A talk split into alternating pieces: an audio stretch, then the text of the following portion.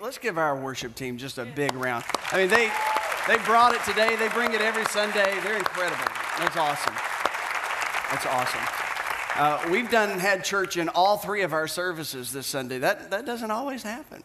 Uh, we always have church at 11:30. Now, don't get me wrong. We always have in church at 11:30, but I'm not so sure uh, it always happens in all three. But this has been a really, really great day. Hey, before we get started in the content, uh, let me speak to all of you that if someone asks you, uh, "What is your church?" and you would answer that question by saying the Creek Church. So if you consider the Creek Church your church, uh, and if you only plan on attending one more time for the next 12 months, I want to tell you the Sunday that you cannot miss, that you shouldn't miss. And if you only come one Sunday the rest of the year, then you should come this Sunday right here. Write it down, put it in your calendar, put it on your notebook, write it on your wife's forehead, whatever you need to do so that you don't forget it. August 27th, all right? Not next weekend, but the weekend after next. We're not going to penalize you if you come every Sunday, but if you're only planning on coming one more Sunday, be sure to be here August 27th. Now, let me tell you, we're not going to broadcast that service. It's not going to be online. So it's either be here or be square. And uh, so make sure you're here because we're talking about some really important things. Trust me, you're going to want to be here. If you're not here, you're going to hear about it secondhand, third hand, and, and you'll regret it. It's going to be a great day. So make sure you're here August 27. Tell somebody that you know that considers this church their church. And if you haven't seen them in a while, say, hey, you definitely want to be there August 27 because it's going to be a great day, a day you don't want to miss. All right, so make sure you're here. Now, uh, last week, we kicked off this new series that we're calling Revive. And if you weren't here, uh, basically, we launched the series by saying that in our lives, uh, we have faith, and our faith has seasons. And our faith in these seasons that our faith goes through, and you've experienced them and I've experienced them, that there are seasons when in our faith we feel close to God, right? You've been there. And then there are seasons when we feel distant from God or we feel far away from God. And, and some of us have been there. There are seasons when we are excited about our faith when we're passionate about our faith. And then there are seasons when we are discouraged in our faith. Uh, there are seasons when our faith feels fresh, it feels new, it feels powerful, it feels relevant. And then there are seasons uh, when our faith feels a bit stale, it feels not so powerful, and it feels a bit irrelevant.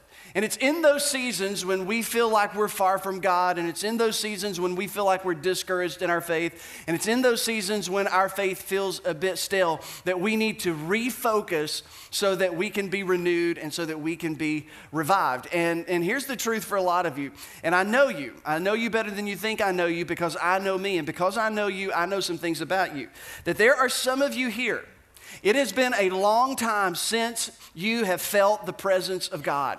It's been a long time since you sensed the presence of God. And sometimes you go through the motion and you sing the songs and you're here, but down there in your heart of hearts, you know it's been a long time since you really experienced God in a meaningful, personal, powerful way. And perhaps for you, it is time to refocus in order to be renewed and revived. For some of you, you were hurt you were hurt at a church that you used to go to. You were hurt maybe at this church, or maybe you were hurt by a Christian, and, you decided that you were never going to be in church again, and you decided that you were never going to step back in the doors of a church. But here you are today, and you're as shocked as anybody. And maybe it's your first time, and you're still trying to figure out is this a church or not? But trust me, it is a church, and you're shocked about it. But here you are because somebody hurt you once upon a time, and someone disappointed you, and someone didn't call, and someone didn't check, and someone didn't meet your expectations. And because of it, you checked out. And maybe for you, it's time to be renewed and revived so that you can plug back in. For some of you here, you used to be engaged. That is, that you used to give, but you don't give anymore. You used to serve, but you don't serve anymore. Something happened, someone happened, and you decided to disconnect and you decided to disengage, and you and your faith have suffered for it. You're not where you used to be, and you know it, and you're a bit miserable because of it. And perhaps you need to be renewed and revived. Some of you, maybe a few of you, you're living a lifestyle right now that you know you shouldn't live. You know that you're making choices that you shouldn't make. That you know that you're making unhealthy and unwise choices that you even suspect is undermining the future that you even desire for yourself. And you can't believe it's happened and you don't even have a good explanation for it. But you know what's going on and you sense somewhere in there in your heart that you need to be renewed and revived yourself. And then there's a lot of us that once upon a time we can think of a time and place where we were closer to God than what we are right now. And for us, perhaps we need to be renewed and revived, renewed and revived. And here's some encouragement for you, though. Everyone, everybody say everyone. Everyone experiences seasons when they need their faith renewed and revived. There's nothing wrong with you. You're human. There's an ebb and flow, there's seasonal aspects to our faith. Sometimes the pendulum's swinging in, sometimes it's swinging out. So there's nothing wrong with you. You're human. But everybody has seasons when their faith needs to be renewed and revived. And perhaps that's you, perhaps that is me, and we need to respond to it. And that's why we're doing this series, because our hearts are prone to wonder. And the more that we understand that and the more that we pay attention to that, the less likely it is to happen. We have faith that is, you know, quite likely and it has a tendency and a propensity to drift, to drift away from our Heavenly Father. We have a tendency to get, you know, distracted by things that are not most important. And we talked about it last week that when we get distracted by these things, we focus on these things, and in time, we even give our heart to these things that we shouldn't give our heart to. And so this series is all about, you know, being reminded that the key is, it's also the difficult thing, it's also the most important thing, is to keep our faith focused on what our faith needs to be focused on so that we don't get distracted, so that we don't drift into waters that ultimately leads to pain and regret. And the key to it all is focusing in the right direction. And that's what we talked about last week.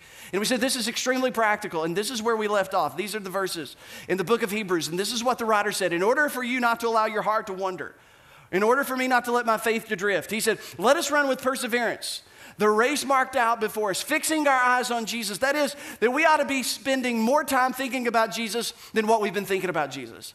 We ought to spend more time talking about Jesus than what we've been talking about Jesus.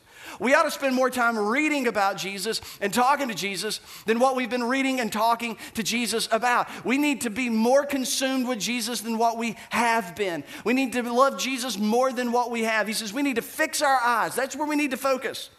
Not to get distracted by these other things and then focus on the other things and give our heart to the other things. He says, but fix your eyes on Jesus, the pioneer, the perfecter of our faith.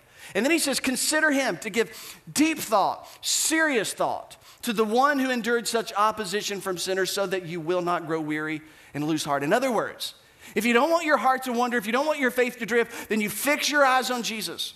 You consider him and you consider his cross and you consider what he did, and then you consider it the fact that he did it for you.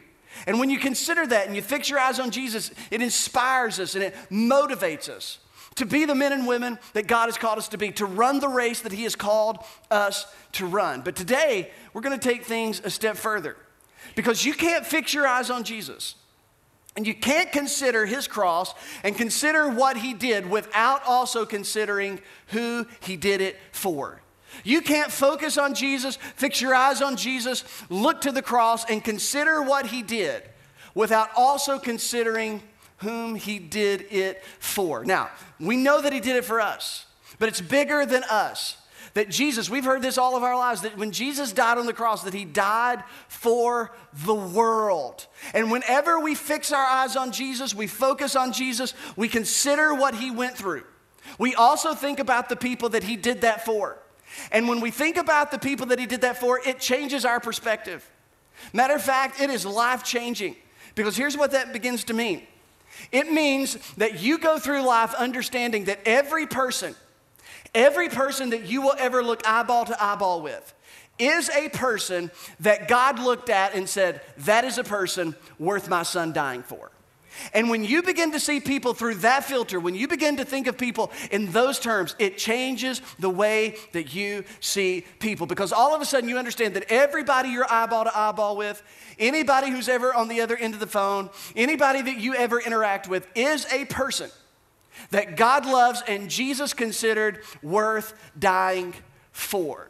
And that is an extremely big deal because the cross, when we focus on Jesus and what he did for us on the cross, the cross brings us face to face with what is at the epicenter of God's heart. The cross reminds us what is God's priorities and God's values. It reminds us what God is passionate about because the cross brings us face to face with the core, the epicenter of God's heart. And when we look at the cross, we are reminded of what Jesus did, but we are reminded also of the people that He did it for. And we're reminded that the thing that God is most interested in are the people that are far from Him. That God loves those that don't love Him. That God loves those even if they have assigned themselves the position of being God's enemy. That God loves everyone and God died for everyone. And whenever we see any of those ones, we are reminded this is a person that God sent his son to die for. And that every person on the planet, listen to me, every person on the planet, it doesn't matter whether they're a president, a dictator, a congressman, a citizen, doesn't matter if they're middle class, poverty, doesn't matter if they're part of the 1%. That is a person it doesn't matter what label they go by or what color of skin they may have or what ethnicity they have. It does not matter. That is a person that Jesus considered worth dying for. Because the point is, you can't fix your eyes on Jesus and consider what he did without also considering who he did it for. He did it for you, and he did it for me. He did it for us, but he also did it for the entire world. Now, that seems so elementary, but I'm telling you, I forget this, and you forget this. We get distracted when it comes to this. We get distracted, and that's the reason we talk to people the way that we talk to people. That's the reason we get frustrated with people the way we get frustrated. Some of us, that's the reason, you know, we're lying to people the way that we're lying to people. That's the reason we take advantage. That's the reason we do all of these things. We were rude, we were a jerk. You know, all of those things that sometimes we can be guilty of doing to people. It is because we got distracted. We didn't fix our eyes on Jesus, and when we didn't fix our eyes on Jesus, we forgot that that person is a person that Jesus considered worth dying for. And we, forget that this is at the heart of our Savior. This is at the heart of our Heavenly Father. It always has been. We forget that at the very beginning, Jesus said words like this. You've heard this before. For God so loved the, what? Talk to me. The world the world. God didn't think in terms of nationalities and tribes and ethnicities. God didn't see boundaries so much between nations. Jesus came and He died for the world. For God so loved the world. There were no exceptions. There were no exemptions. It didn't matter if you were from Asia. It didn't matter if you were from North Korea. It didn't matter if you were from Africa. It didn't matter if you were from North America or South America. It didn't matter if you were from the North Pole or the South Pole or any island in between. You were a person that God loved and Jesus considered worth dying for. That Jesus died for the world because God loved the world. And He tried to tell us this over and over again that this is my heart. This is what is at the epicenter of your Heavenly Father's heart. That's the reason He said, Let me tell you about your Heavenly Father. And then He would tell the story of the prodigal son. And then he left home and he made a mess. He didn't even try to help himself. He couldn't help himself. He was arrogant. He was selfish. He was no good for anything. He was dirty. He was nasty. He was all of those things. But the father never got angry with him. No, God's heart is for those that are lost, for those that are far away. That God's heart beats for those who are far from God. And God has his deepest sense of joy when those far from God come back home. Because Jesus wanted us to know what was at the heart of his heart and what was at the center of his Father's heart. And so he waited until after his death and after his resurrection when he gave his last words to his disciples before he ascended back into heaven. And when he spoke his last words, he spoke his last words to punctuate everything that he had said before. And Jesus understood the power of last words, and the reason that you save last words for the last is because that's the thing that you want them to remember most. And in Jesus' last words, he's essentially saying to his followers, I want my heart to be your heart. And he's basically saying to the church, I want my heart to be the heart of the church. And so you, you know these words. These are the last words of Jesus that he spoke to his disciples. He says, Therefore, go and make disciples of who? All the nations. No exceptions, no exemptions. There's nobody over there that you shouldn't love, and there's nobody over there that you shouldn't care about. I want you to understand what the win is. I want you to understand what the purpose of this thing is. And this is Jesus. Jesus could have said anything that he wanted to say right then. He could have said, I want you to go have some humdinger church services. I want you to go have some of the best Bible studies you've ever had. I just want you to just go love and do all that kind of stuff. It's awesome. But no, he said, the point of the church is to go make disciples of all the nations. Now, I know you love to sing, and singing's good, but singing is not the point of the church. And I know you love a good sermon. You barely, seldom ever get one, but when you get one, you love it. But it's not the point of the church to have a sermon. The point is not buildings.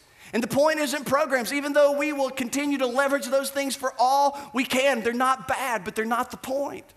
Jesus said, The point is, I want you to go. I want you to know this when you get up and go to work tomorrow that your point, your purpose is to go make disciples. I want you to understand when you go sit in class tomorrow I want you to understand when you go to the baseball field. I want you to understand when you're at the soccer field. I want you to understand when you're at the academic match. I want you to understand when you're out there at the supermarket and you're intertwining with strangers. I want you to understand the point of being a follower of Jesus is to go and make disciples of all people. And you will never meet a person.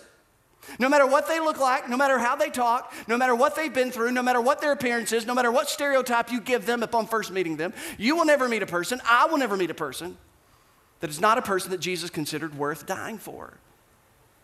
Imagine if we got up every day like that, how that changes the game. Luke, he said it a different way. He, he, recorded these same words, and he said that Jesus looked at his followers and said, I want you to go to Jerusalem, and when you go to Jerusalem, you're going to receive power from heaven. You're going to be given the Holy Spirit. And when you receive the Holy Spirit, you will be my witnesses. Now, again, Jesus is Jesus, and he could have said anything he wanted to. He could have plugged the word worshipers in there, he could have plugged the word cheerleaders in there, fans in there. He could have said any of those things. But he said, I want you to go be my witnesses. I want you to tell people my story, what I did and who I did it for. What I did and who I did it for. I want you to be my witnesses. Where, Jesus? In Jerusalem, Judea, Samaria and to the ends of the earth. No exceptions, no exemptions. Everybody is a person that Jesus considered worth dying for. And here's why Jesus saved these words for last Jesus wanted to make sure that what he was willing to give his life for would be what his followers would be willing to give their lives to. The reason that he said it over and over and over again and he saved it to the very end, he wanted to make sure that what he was willing to give his life for, that you, me, the church would be willing to give our lives to.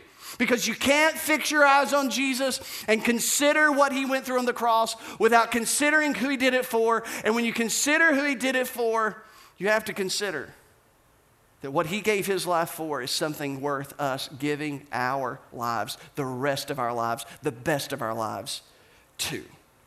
So Jesus spoke those words.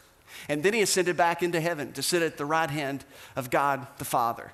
120 of them go to Jerusalem and they occupy a place called the upper room.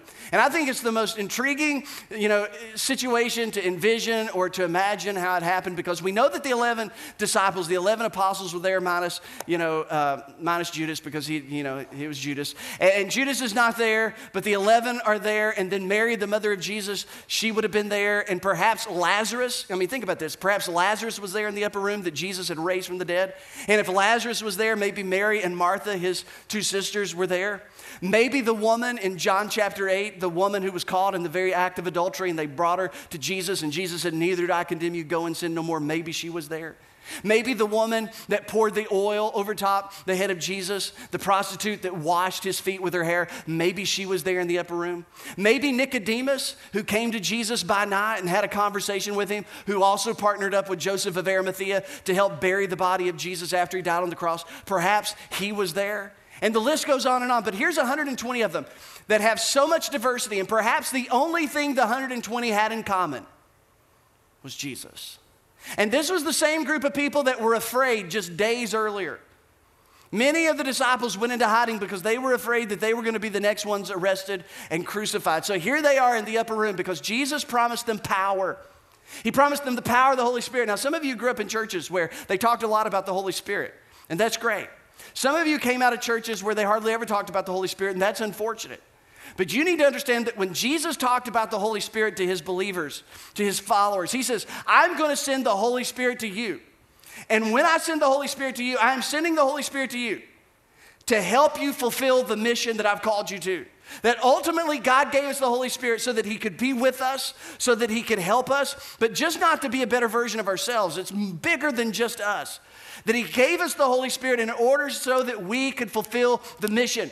Matter of fact, you can think about it like in these terms that Jesus sent the Holy Spirit, and it wasn't for us insiders as much as it was the outsiders. That Jesus sent the Holy Spirit so that we could focus in on what was most important, to focus in on the mission, to go and make disciples, to start in Judea, then Samaria, then the ends of the earth after we leave Jerusalem. And so that's where they went.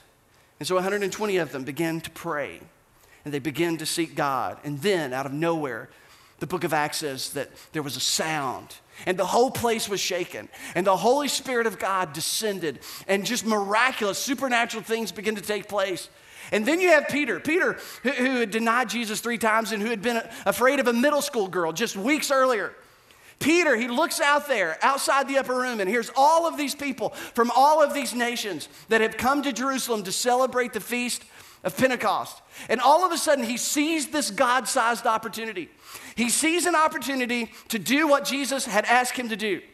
He saw an opportunity for him to do what Jesus had commanded him to do to be a witness, to be a teller, to go and make disciples. And so he stood up on the day of Pentecost and he looks into the faces of the crowd. And also in the crowd that day were the faces of the very men that had crucified Jesus weeks earlier. Not their sons, not their descendants, not their cousins, but the very men that had the power that crucified Jesus, the very same men that had the power to crucify Peter. But here he is. He saw this opportunity. The Spirit of God made him bold, and he stood up and he preached. And he says, This man, Jesus of Nazareth, whom you have rejected, God has raised up to be both Lord and Christ. You crucified him, but God has raised him from the dead. And he was bold and he took a risk because he understood what the point was.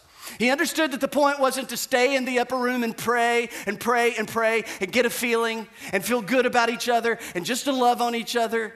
He understood that the point was to go and make disciples. He understood that the point was to go be a witness. And he understood that risk is the cost of opportunity.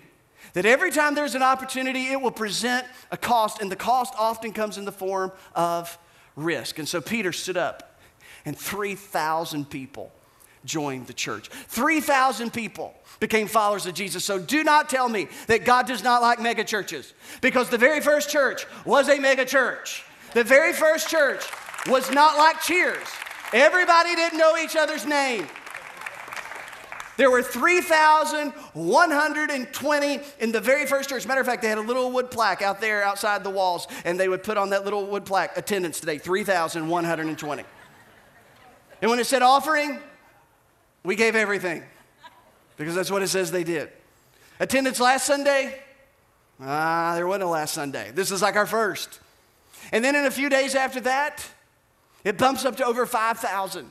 And they're known for how they love each other, and they're known for their generosity, and they're known for their joy. And it says in the history of the church that we call the book of Acts, and the Lord added to their number daily those who were being saved. And all of a sudden, Jesus' words, when he said, Upon this rock I'm going to build my church, and not even the gates of death will prevail against it, is fulfilled. And this movement called the church this movement begins to move. And it begins to move so much that now all of a sudden there's thousands of people and everybody's talking about Jesus. Everybody's talking about Jesus that died and the one that was buried and now the one that has been raised from the dead. And now all over again, 2.0, the temple, the authorities at the temple are perturbed. They're irritated, they're fearful, they're wondering, is this the end of Judaism? Is this the end of the temple? What are we going to do? We thought we dealt with this Jesus stuff. We crucified him, but now his crazy followers are saying, that he's been raised from the dead. What are we going to do about this? And so they begin to exude pressure on the followers of Jesus. They even arrested Peter and John at the temple because they healed a man and then they preached and it caused an uproar. And so there, has been a little tit for tat, there's been a little animosity, there, there's been this little subtle war going on between the temple that it's waging against this new movement called the church.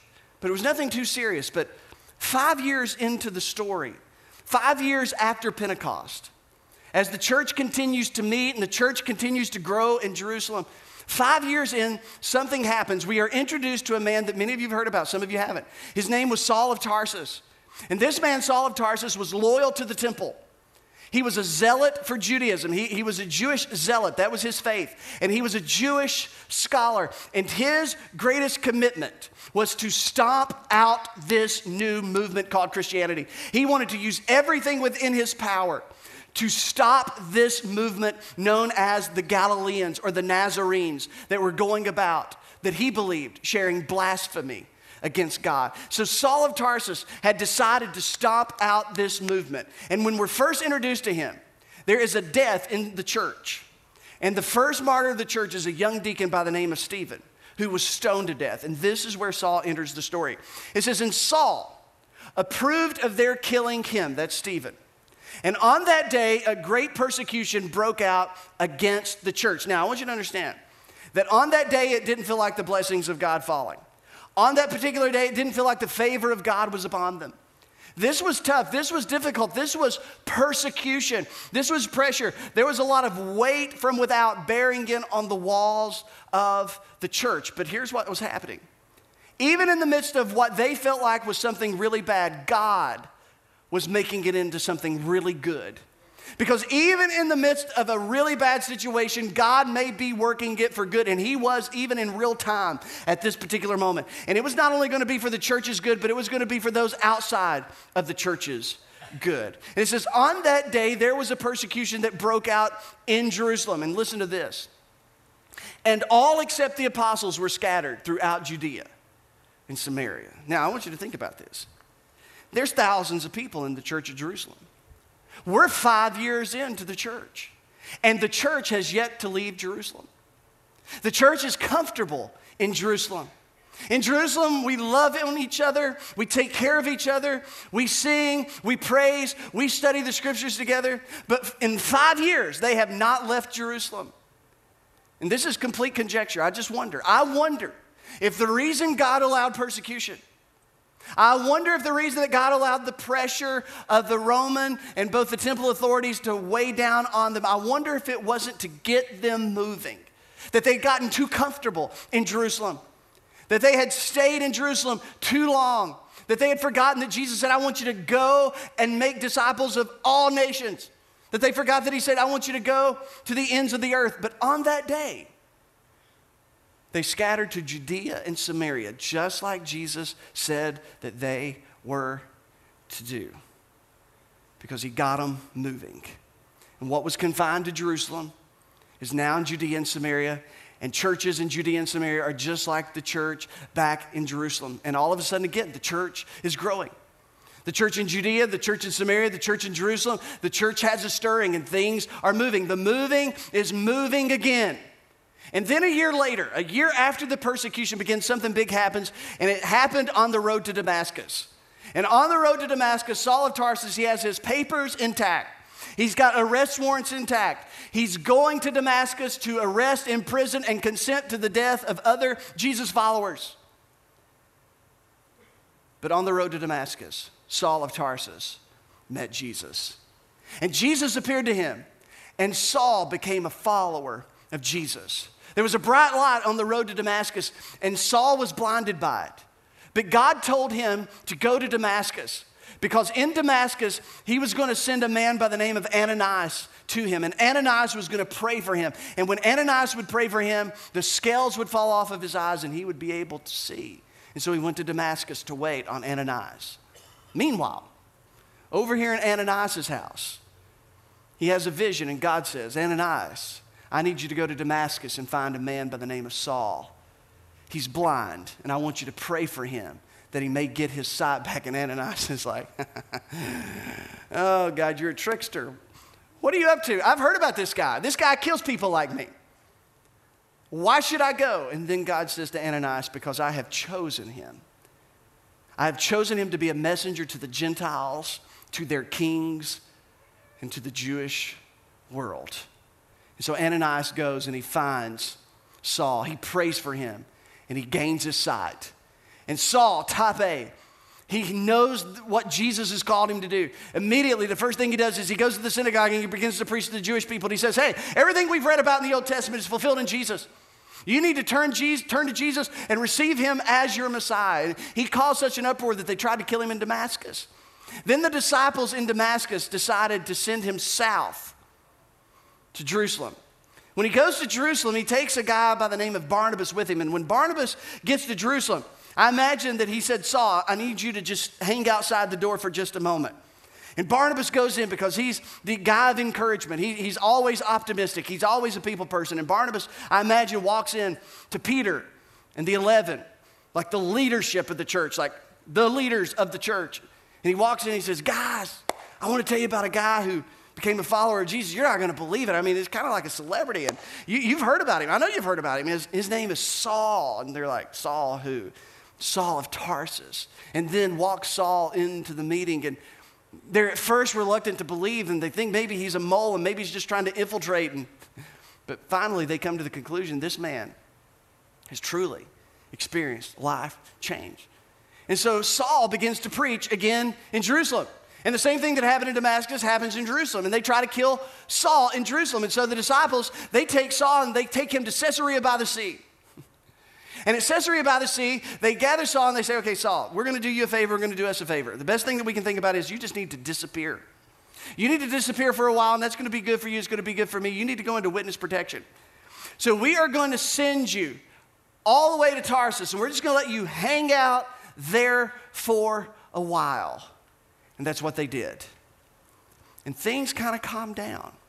And this is what the book of Acts says it says, Then the church throughout Judea, Galilee, and Samaria enjoyed a time in peace and was strengthened, living in the fear of the Lord and encouraged by the Holy Spirit. It increased in numbers. It was a good time. It was good times. There was peace. And persecution is not so hot. And I have to ask when I read that, why not? What changed? What changed from the church demanding the immediate attention and action of the temple authorities to now everything's kind of peaceful? Is it possible that they've gotten comfortable? Is it possible that they've backed down? Is it possible that they've backed off? Is it possible that they've let up from fulfilling the mission? Because here's the church. It's in Jerusalem, it's in Judea, it's in Galilee, it's in Samaria. It was a good time. Numbers are increasing, so everybody feels like things are going good, but there's no new territory being taken. The church is not expanding geographically. It's like everybody was taking a break. And so it gives us a little bit more information. It says, Now, those who had been scattered by the persecution, we talked about that, that broke out when Stephen was killed, they traveled as far, and then this gives us a scope of where the church was at this time, as far as Phoenicia, Cyprus, which was a little island about 100 miles off the coast of Israel, and Antioch. And Antioch was a major city. It was the third largest city of the Roman Empire, and it was about 300 miles north of Jerusalem. And he says, spreading among the Jews only. And this is such a big deal because up until this moment, the Jesus movement is a Jewish movement. Up until this moment, all the followers of Jesus primarily are Jewish. So this is a primarily Jewish movement. And now, what we're going to find is that the church in Antioch is about to be born. And this is a big deal. This is such a big deal. It says, Some of them, However, men from Cyprus and Cyrene went to Antioch, and this is when this church is going to be birthed. And they began to speak to Greeks. And this is a big deal because, again, up until this moment, it had only been a Jewish movement, but now Gentiles are being told the good news about Jesus. And this is why this is so important because this is where we come into the story. We are Gentiles, we are not Jewish, the majority of us. Now, Antioch, to give you a little, little historical background of Antioch, Antioch, which again was 300 miles north of Jerusalem, about five miles outside of Antioch, were what were called the Groves of Daphne. And there at the Groves of Daphne, there were two temples, one to Artemis and one to Apollos. And it was a wicked city. It was an amoral city. There, there was just so much wickedness in Antioch. Matter of fact, the writers in Rome who loved to write satire, they wrote in the first century about Antioch, and here's what they said. They said that Rome was only wicked because of the waters that flowed out of Antioch, flowed all the way to Rome, 1,400 miles away.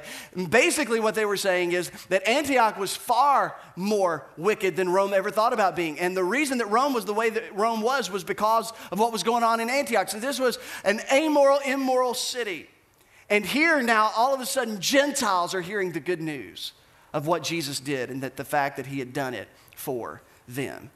And then it says, the Lord, his hand was with them, and a great number of the people believed and turned to the Lord. Now, here we are eight years after Pentecost, seven to eight years after Pentecost, and the church has only expanded 300 miles north and 80 miles south.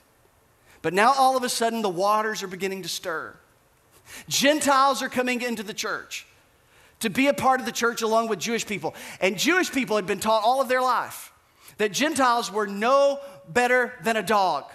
Matter of fact, they were more worthless than a dog. Jews were trained from the time that they were born to hate Gentiles, not to interact with Gentiles, not to talk to them, and not to touch them. And now all of a sudden, this Jesus movement is now both Jewish and Gentile followers of Jesus. And this is amazing. People can't believe this. This is two people groups that do not associate with each other. The apostles, all the way down in Jerusalem, 300 miles south, hear about this. So they call Barney, Barnabas. They say, Barn, come here. We want you to go to Antioch and find out what in the world is happening up there. And so Barnabas goes to Antioch. And it says that when he gets there, he is glad. I imagine he was blown away as he sees Jewish and Gentile brothers and sisters as part of the church. Two groups of people who have nothing else in common other than Jesus. And so Barnabas, while he's there at Antioch, he decides, well, I just might as well go on to Tarsus, which was just a little journey from there. And he goes and he finds Saul and he says, Saul, hey, I want to bring you back down to Antioch because I have to tell you what's going on down there. There is revival that has broken out at Antioch, Jewish and Gentiles. I mean, it is unbelievable. So we're going to go back to Antioch. And so Barnabas and Saul, or Paul that we would call him later, will spend the next year in Antioch with the church. And this is what the book of Acts says about those disciples in Antioch. It says the disciples were first called Christians at Antioch. In other words, this was not meant as a compliment. This was meant by an insult, as an insult by outsiders. The people at Antioch, the pagans of Antioch, they would say things like this That Jesus that you're always talking about, you people remind us of him. Imagine that. Those stories and those commands and those little things that you said Jesus said, you people actually do that. You know what you are? You're like you're like little Jesuses. You're like little versions of Jesuses all over the city. You're like little bitty Christ. Now, when is the last time you have heard that indictment against the church in the 20 and 21st century? They were first called Christian at Antioch, perhaps because of the unity in diversity. That Jews and Gentiles were together, men and women were together. Masters and slaves were together. And what the church of Antioch reminds the church of today is this that Jesus has always been about tearing down walls and not building them. Jesus has never seen in terms of nations and boundaries. Jesus has always thought in terms of this is the world, these are people I love, these are the ones that I care enough to die for. And the church has always been about tearing down racial walls, gender discrimination walls, and any other kind of wall that we have tried to put in between us and other people, whether they're labels, ethnicity, the color of skin, gender, it doesn't matter. The church from the very beginning has always been about tearing them down and bringing people together. People that have nothing else in common other than Jesus. Because one day, I've got news for the world. And I got news for all of Charlottesville. One day, one day, all the world will bow down before a Middle Eastern Jewish carpenter and will call him Lord. And he is about bringing the world together by faith. A group of people that believe that he died, that he was buried, and he was raised from the dead. Now, that was all just free. Take it, do whatever you want to with it. But be back on the 27th. All right. Here at Antioch, they hear about some things going on in Jerusalem. Jerusalem church, extremely poor. So at Antioch, they take an offering. They're going to send it down to the church at Jerusalem. So they elect Paul and Barnabas to take the offering to Jerusalem. And, and here's the rest of the story. It says, When Barnabas and Saul finished their mission, that is, taking the offering down to Jerusalem, they returned from Jerusalem, taking with them John, also called Mark. And this is where I, I bring us to today. And this is where I need you to lean in. This, this is so good. It says, Now, in the church at Antioch, there were prophets and teachers and while they were worshiping the Lord and fasting. And here they are at this church where revival has been raring, where revival has been encountered. And Jewish and Gentile believers are coming together, and they're generous to other churches in places like Jerusalem. That in the midst of all of that, there's a group of believers who decide to pause, who decided to pull aside, who decided to stop what was the normal routine in order to pray and to fast. Perhaps it was the reason, perhaps the reason they did that was because they remembered what Jesus said, that Jesus said, when you fast, that Jesus expected there would be seasons when we would actually fast and abstain from certain things. Perhaps they thought about what Jesus said to his original disciples one day that couldn't perform a particular miracle. And he said, This type of miracle is only going to take place through prayer and fasting.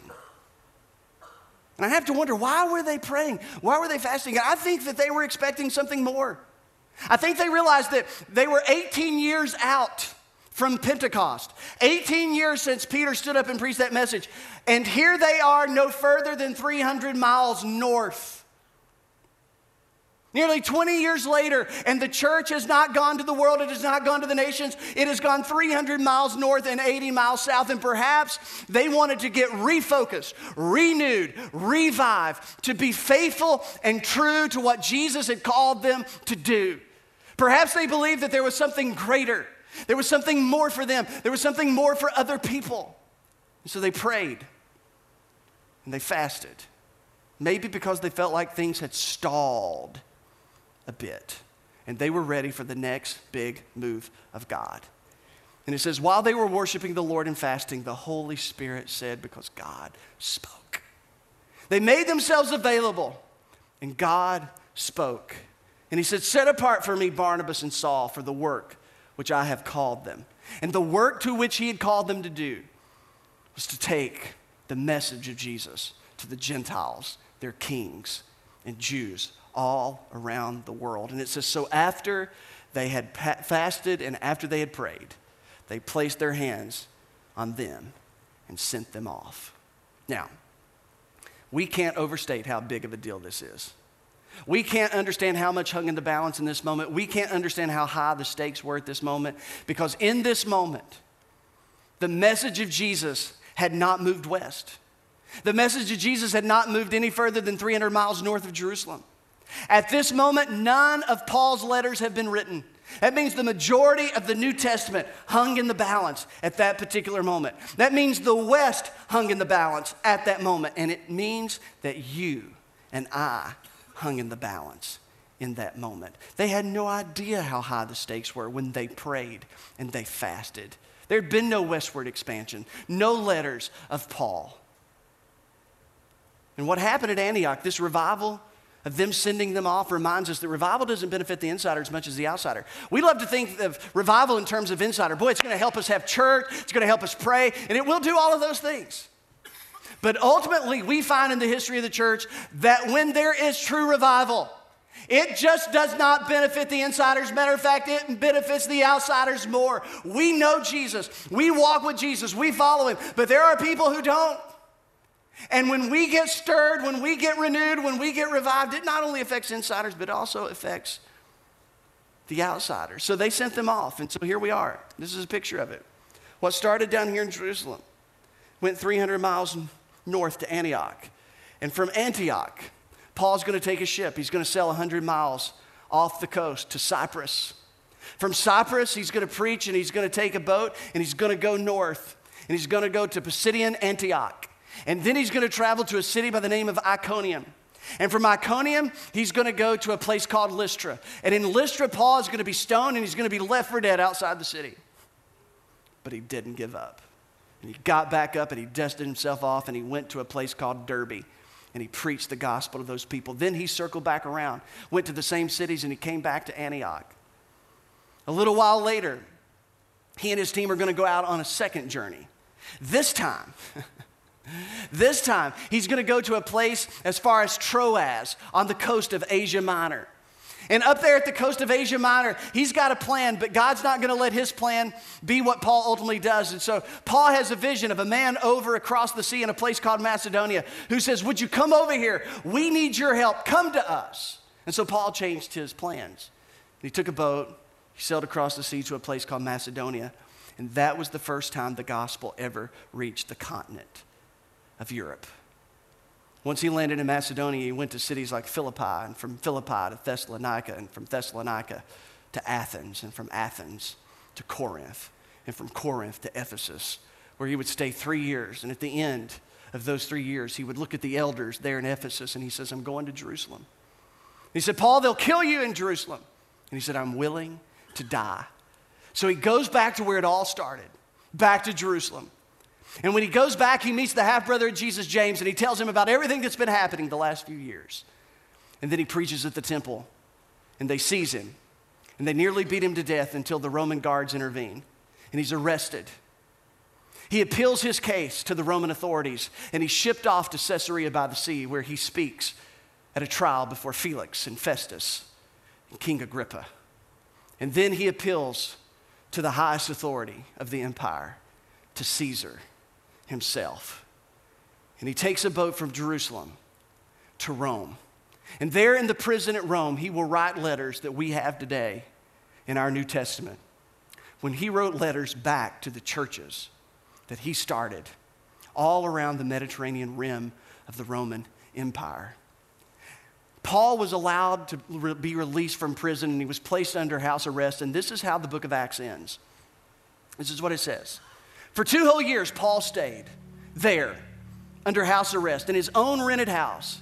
He welcomed all who came to him and he proclaimed the kingdom of God and taught about the Lord Jesus with all boldness and without hindrance.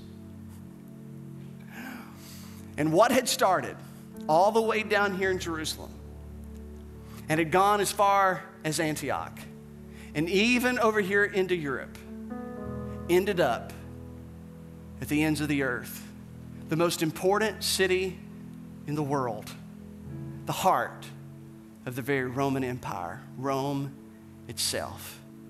And 20 years after that first day when he and Barnabas were sent out from Antioch, he takes the gospel to Rome. And there in Rome, there were Christians in every level of society. And Paul, under house arrest, would tell him about Jesus. He was released from house arrest for a short while, and Nero would take the throne as emperor of the Roman Empire.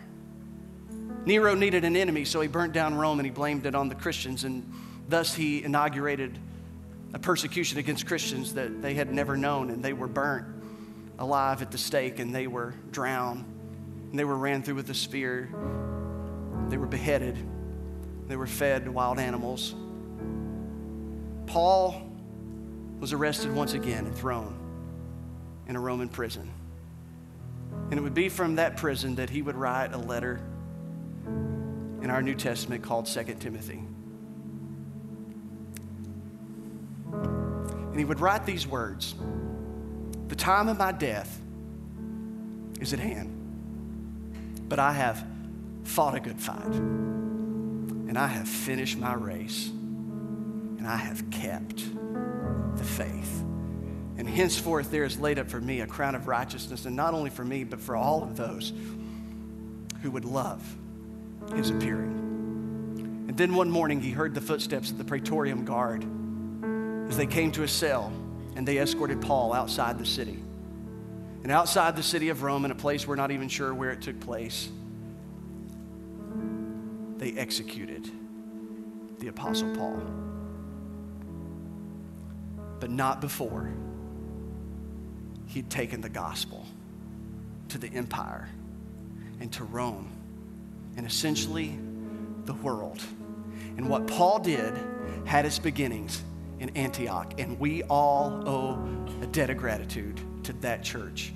For when they prayed and fasted, God spoke. And it reminds us that revival, it brings a burden, it brings a vision, and it brings action. Because when we fix our eyes on Jesus, we can't help but also fix our hearts on those far from Jesus. So here's my question what will we be willing to do?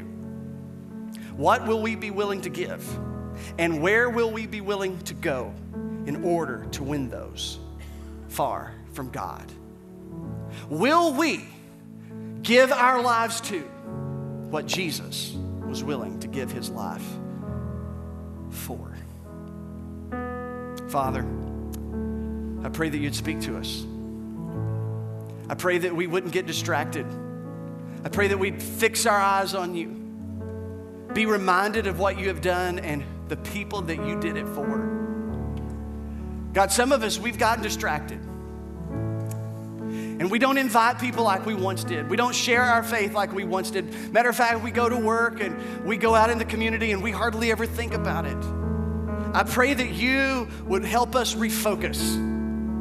That when we see Jesus and what he did on the cross, that we are reminded that he did it for the world. So, Father, I believe some of us need to rededicate our lives to what it means to being a follower of Jesus, to being a teller of his story, to being a witness, to tell people this is what he did, and you're the reason that he did it. That we would love and we would win those far from God. That we wouldn't be a people marked by hate or marked by anger, but we would be a people that they would accuse us of having the audacity to be like Jesus.